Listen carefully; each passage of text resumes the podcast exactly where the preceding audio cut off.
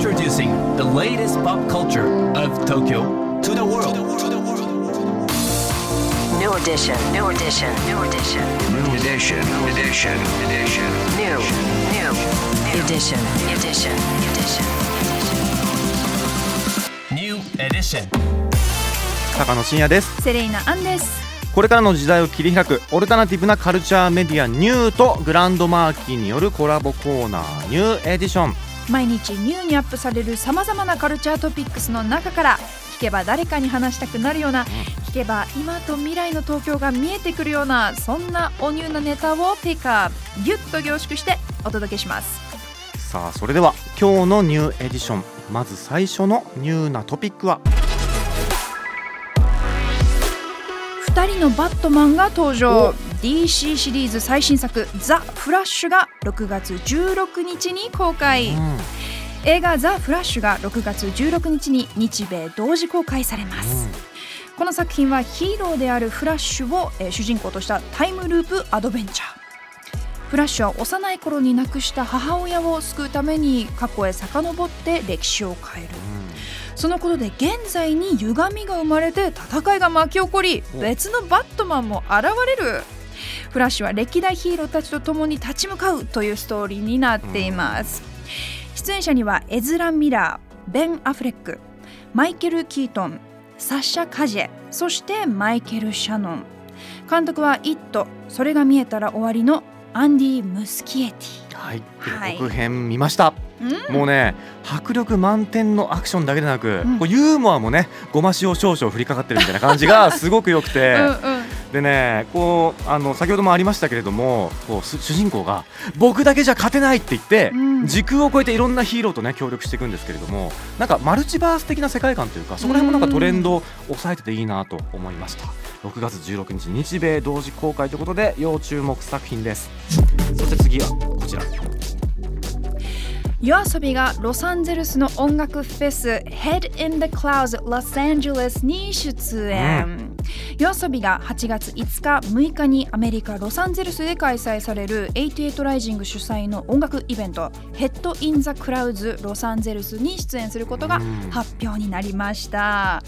2019年に「夜にかける」でデビューした小説を音楽にするユニット夜遊び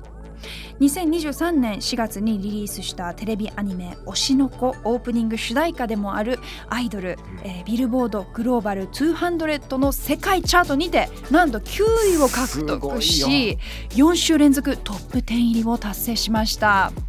夜遊びは2022年12月にインドネシア・ジャカルタそしてフィリピン・マニラで行われた88ライジング主催の同イベントにも出演しており今回が3度目の出演となるそうです。はいもう夜遊びの海外での勢い半端なくないですか？いやもう日本飛び越えてボーダーレスにもう世界中で活躍されてますね。世界チャート9位ってなんかもう意味わかんないですよね。もうこれは。すごい。ね、でもね本当推しの子っていう人気アニメとの相乗効果も本当いい感じでうんうん。化学反応を起こしてて、あと88ライジングとの絡みね。これも今後もどんどんどんどんねいろんなフェスに出ていってほしいなと。このまま突っ張っていってほしい。あつ突っ走ってね、はい。いってほしいと思ってます、うん、さあそして今日深掘りするトピックはこちらです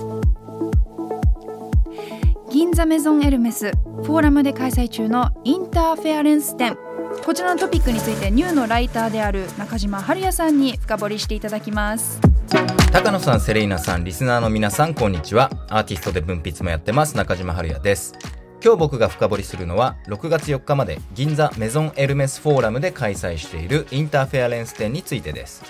メゾンエルメスはエルメス財団がやってて、まあ、予算もあるんで、第一線のアーティストの作品が並ぶことが多いです。でインターフェアレンス展はフランシス・シンゴ、スザンナ・フリッチャー、ブルーノ・ボテラ、宮永愛子っていう4名のアーティストによるグループ展ですね。で私たちの身体に介入する知覚の探求がテーマになっています。展示タイトルのインターフェアレンスっていうのは干渉とか衝突を意味する単語でこれは参加作家のフランシス・シンゴの作品シリーズ名から取っているようです。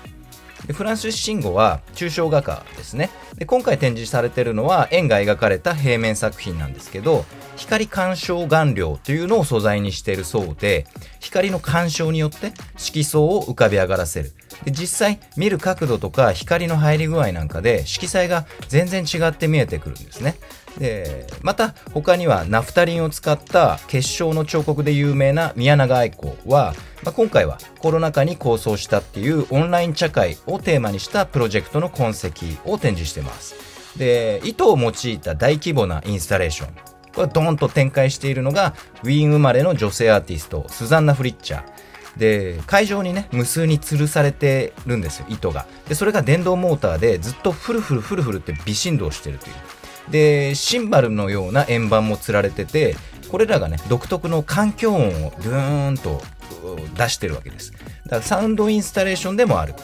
で特にね僕が好きだったのが、えっと、フランス人作家ブルーノ・ボテラの作品です。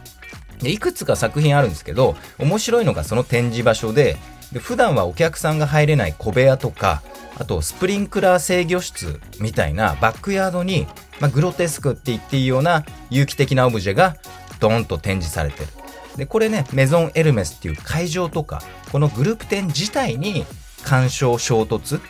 インターフェアレンスを試みている。っていうことだと思います。で彼の作品はだからいわばちょっとしたいたずらでこう展示自体の裏を描いている。エルメス自体の裏を描いている。そこが面白いんですね。はい。そんなインターフェアレンス展ぜひ会場に足を運んでみてください。以上中島春也がお伝えしました。はい中島さんありがとうございました。ブルーのボテラの作品めちゃくちゃ面白そうですよね。うん。だからスタイリッシュで無機的な会場にもう有機物みたいなものを置いて違和感を演出するっていう、この展示の企画そのものというかこの会場そのものをこうメタ的に構造自体をこうねあの捉えてアプローチしてるみたいなところがなんだろうこう見てる人もうんその作品の一部になってるんじゃないかなっていう感じが面白いですよね。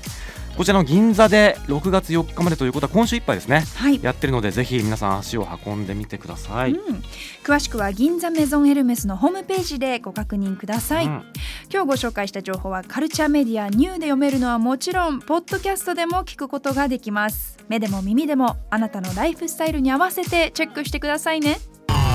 New edition. New edition. New edition. New edition.